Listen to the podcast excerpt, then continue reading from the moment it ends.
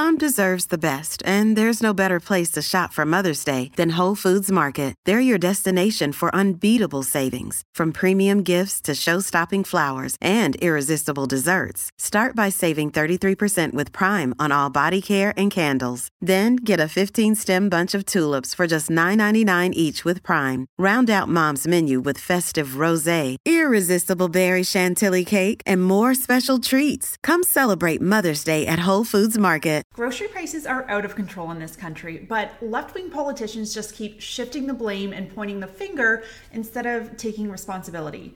I'm Jasmine Mullen, and it's time for a reality check.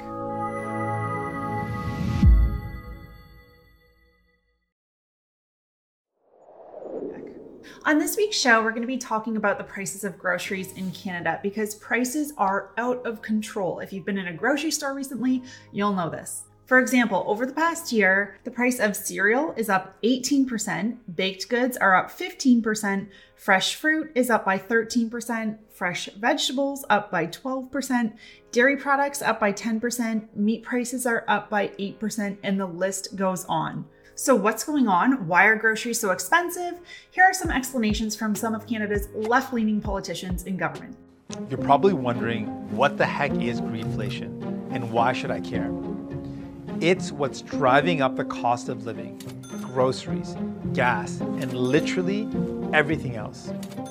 It's inflation driven by corporate greed, aided and abetted by establishment Liberals and corporate Conservatives in Ottawa. One of the major drivers of inflation is corporations making record profits by hiking up prices far above the cost of production, meaning C E Os are using the cover of inflation to take more money out of your pocket and stockpile their wealth. Mister Speaker, inflation is a worldwide problem right now, but uh, it is a challenge faced by Canadian families that we will continue to support them through.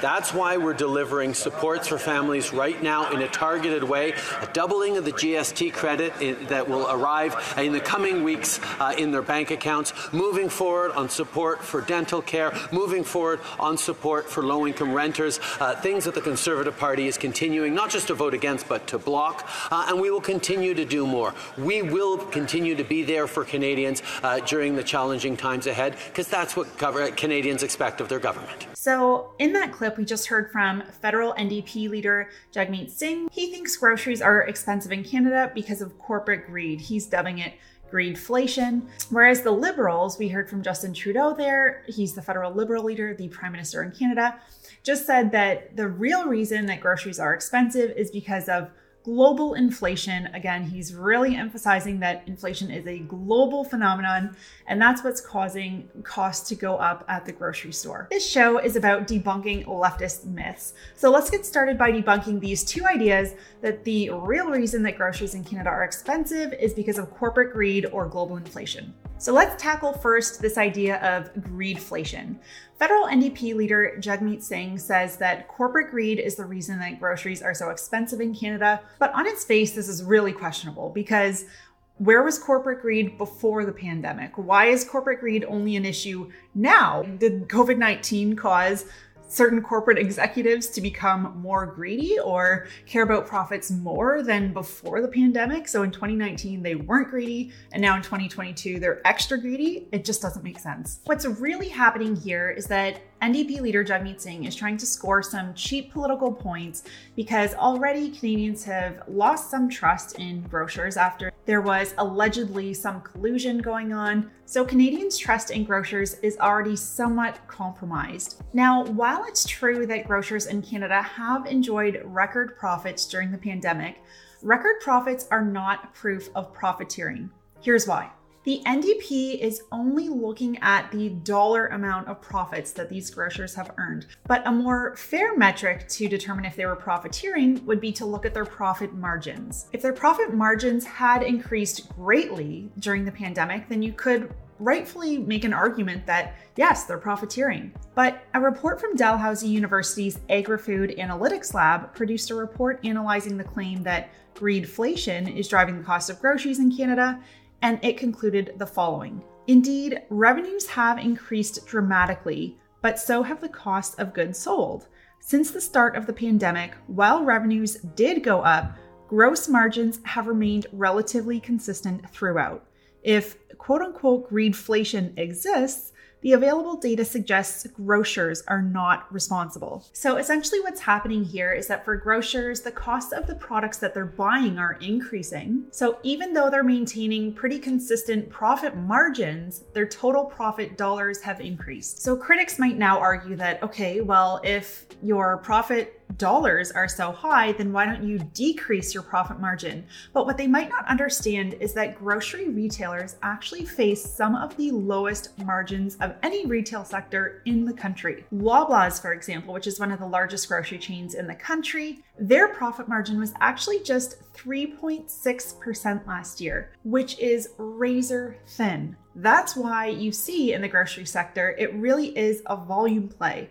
If you're only making three point six percent, that's not a lot of margin for error. And actually, conveniently, Jagmeet Singh avoids the fact that Loblaws owns Shoppers Drug Mart. And the C F O, the chief financial officer at Loblaws, clearly stated that part of the reason why their profits increased during the pandemic was that at Shoppers Drug Mart, in their drug retail section, they had much higher margins on services like vaccine delivery for the COVID nineteen vaccine, as well as COVID nineteen testing. And I haven't heard the N D P leader complain that they administered either of those services during the pandemic. And presumably it was the federal government that negotiated those rates with private drug retailers. So the finger points back at the government on that one. So if gross margins on food retail remained pretty well stable throughout the pandemic, it's really difficult to make the case that grocers were gouging consumers. If anything, the question should be, why did their costs go up? Why is food becoming more expensive for them to buy? And in that case, the fingers point back at the government, but again, we'll get to that later. Let's move on now to the Liberals' argument, which is that inflation is a global phenomenon, we're not responsible for it. So we actually did a Reality Check episode on this question of why the government is responsible for inflation, and it's called Five Government Claims About Inflation Debunked. Check out that episode because it was really good and it does go through all of the reasons why, yes, in fact, the Canadian government is responsible for inflation in this country. But the easiest way to debunk the Liberal statement that inflation is a global phenomenon and that's what's causing food prices to go up is that actually in Canada, inflation has been decreasing over the last three months. And despite this, food prices continue to climb. That's right. Canadian inflation is decreasing, yet food prices continue to go up. The government itself even admits that food price inflation rose to eleven point four percent, while the C P I Consumer Price Index dropped to six point nine percent in August. So clearly, neither of these excuses hold up. Pointing to corporate greed or global inflation are really convenient excuses for the government because then that way they don't have to accept any of the blame for rising grocery costs in Canada. But they should, because a lot of their policies are responsible for creating the high cost of groceries in this country and exacerbate the situation. So now let's look at some of the ways that the government's responsible for creating expensive groceries in Canada. The first and most obvious thing that we need to talk about is the lack of competition in Canada's grocery sector. The government should absolutely be looking at how its own policies create barriers to entry in this sector and look at ways that they can spur competition to lower prices for consumers. Shockingly, in Canada, three major grocery chains own seventy-five percent of the market share in that industry. So if you're watching on YouTube, I'll put up this little chart that's really helpful. Loblaws is the biggest of the major grocery chains. They own about thirty-seven percent of market share in that sector in Canada, and they own companies like uh, Loblaws, obviously, Zehrs, Independent, Value Mart, you might know No Frills. Then next is Empire Company Limited. They're about twenty-eight percent market share in Canada. They own Sobeys, Safeway, I G A, Foodland, et cetera. Uh, Farm Boy, Longos, you probably recognize a number of those brands. And then the third company that owns a significant share of the market in Canada at about ten point four percent is Metro, and they're more prevalent on Canada's East Coast. To the government's credit, the Competition Bureau of Canada is actually launching a review into competition in Canada's grocery sector, and part of that will involve examining how can governments lower barriers to entry and expansion to stimulate competition. So while it's a good thing that the government should always be questioning how they are themselves creating barriers to entry for competitors in that market, because obviously competition will be a good thing for Canadian shoppers, they may, at the end of this exercise, which is set to conclude in June twenty twenty-three, they may be a bit disappointed if they don't have some sort of smoking gun revealing some big greedflation scheme, but rather what's obvious now, which is that grocers are experiencing higher costs from the people that they're buying their food from, which means higher profits for them, even though they're keeping a stable profit margin. But beyond increasing competition in the grocery sector, the Government of Canada has a lot of specific policies that drive up costs of groceries. Ultimately, it comes down to the fact that grocery stores are businesses, they're not charities, so they have to guard their margins. Now, as we've already discussed, their margins stayed relatively stable throughout the pandemic, but what caused their profits to increase was because the cost of the food products that they were buying had increased. And because they're businesses, not charities, they're not just going to absorb these costs and lower their already razor-thin margins. What they're going to do is pass these increased costs on to customers. So how does the government raise the food prices that the grocers themselves are incurring from the people they buy these products from? The main way that government policies drive up food costs is by driving up the cost of energy, which impacts the cost of everything. According to the Government of Canada itself, supermarkets are among the most energy-intensive commercial buildings. Their high energy consumption is largely attributed to refrigeration and heating and cooling equipment. Energy costs are typically about one percent of sales. So if we look at Loblaws last year, if we look at their financial statements, in twenty twenty-one, they did about fifty-three billion dollars in revenue. So if energy costs, as the government says, make up about one percent of their total sales, then that means that five hundred thirty million dollars from Loblaws went to pay just for their energy costs. Again, these are not costs that are just going to be absorbed by a business. They're a business, not a charity. They pass costs on to their customers. So that extra half billion dollars that they spent on energy is all being paid for by their customers. This should be obvious to everyone, but apparently it isn't for politicians. So let me spell it out. Increasing the cost of energy increases the cost of groceries. Specifically, government policies such as subsidizing renewable energy projects, that has been a major contributing factor to recent price increases in energy costs, especially in the province where I live, in Ontario. And this is according to the province's own Auditor General. In fact, in Ontario, where Prime Minister Justin Trudeau's former right-hand man, Jerry Butts, helped to implement the Green Energy Act, that act alone has caused Ontarians to pay tens of billions of dollars over the past few years, in recent years, above market rates for electricity costs. But of course, one of the worst government policies for driving up the cost of groceries is the federal government's carbon tax. Grocery stores don't grow their own food on site, obviously.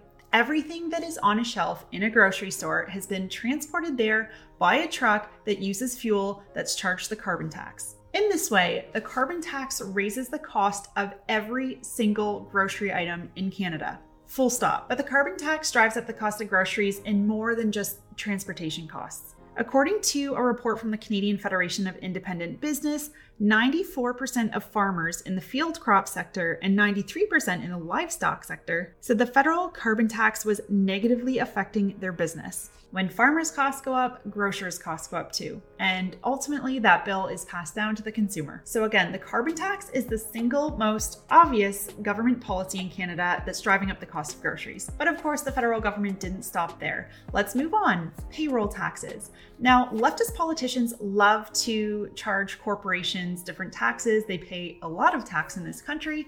But of course, what they don't consider is that those taxes are not just absorbed charitably by the businesses, they're passed on to consumers. And so although you might notice on your paycheck, you pay payroll taxes of E I and C P P, what you may not know is that those fees are matched by your employer. So they match the tax, the payroll taxes that you pay. Despite the pandemic, the government has raised these taxes and plans to raise them again soon.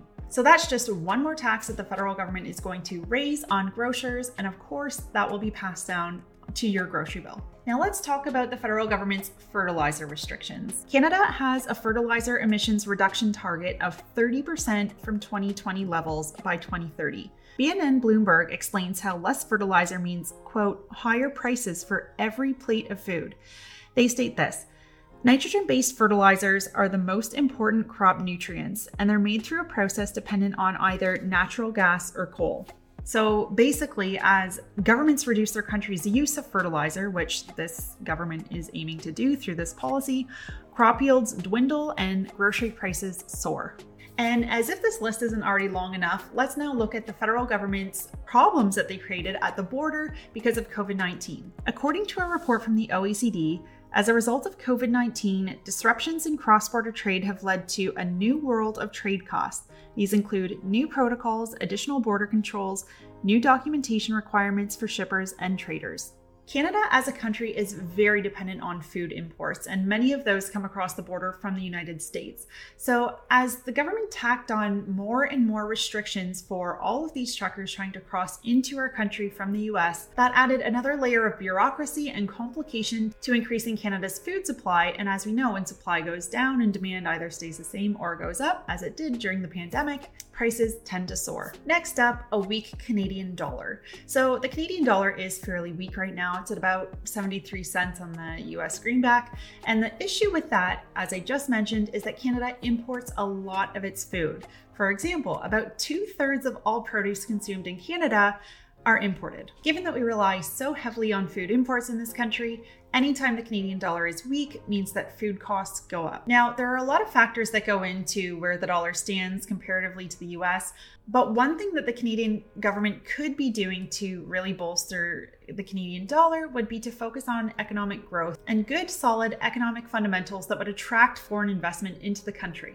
Instead, this federal government has been spending quite recklessly, obviously, over the past few years. In fact, since twenty fifteen, since it was elected, basically, given that it has yet to balance a budget. And that tends to have the opposite effect of scaring foreign investment, because it doesn't seem like it would be that safe necessarily in this country when our government is that irresponsible. Now, last but far from least, the government policy in Canada that has a massive impact on food prices would be supply management. So for those of you who are Are unaware, supply management is a system that basically allows dairy, poultry, and egg producers to limit the supply of their products so that they can control the price that Canadians pay for those products.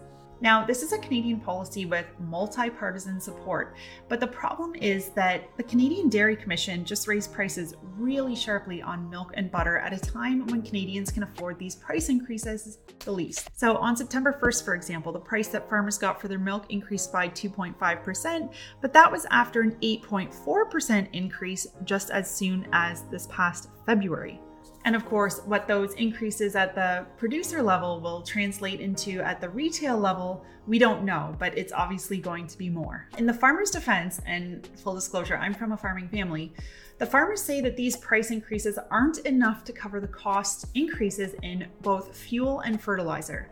But we've already discussed how this government, and through their many policies, environmental policies, they are responsible for driving up the cost of both of those things. So to conclude, the government should stop passing the buck and actually take responsibility for how their policies have driven up the cost of groceries in Canada. Government's policies on energy, the carbon tax, payroll taxes, fertilizer, the border, the economy, and the weakened dollar, as well as supply management, have all contributed to massive grocery bills that Canadians cannot afford. So it's time that leftist politicians stop pointing the finger and instead look at the mirror if they're really wondering why groceries are so expensive in Canada. That's our show for this week. Thanks so much for listening. And if you enjoyed this content and you think that the work that we do is important, then please consider supporting it. Visit donate dot t n c dot news to support our work and make a donation. I'm Jasmine Mullen, and this is Reality Check.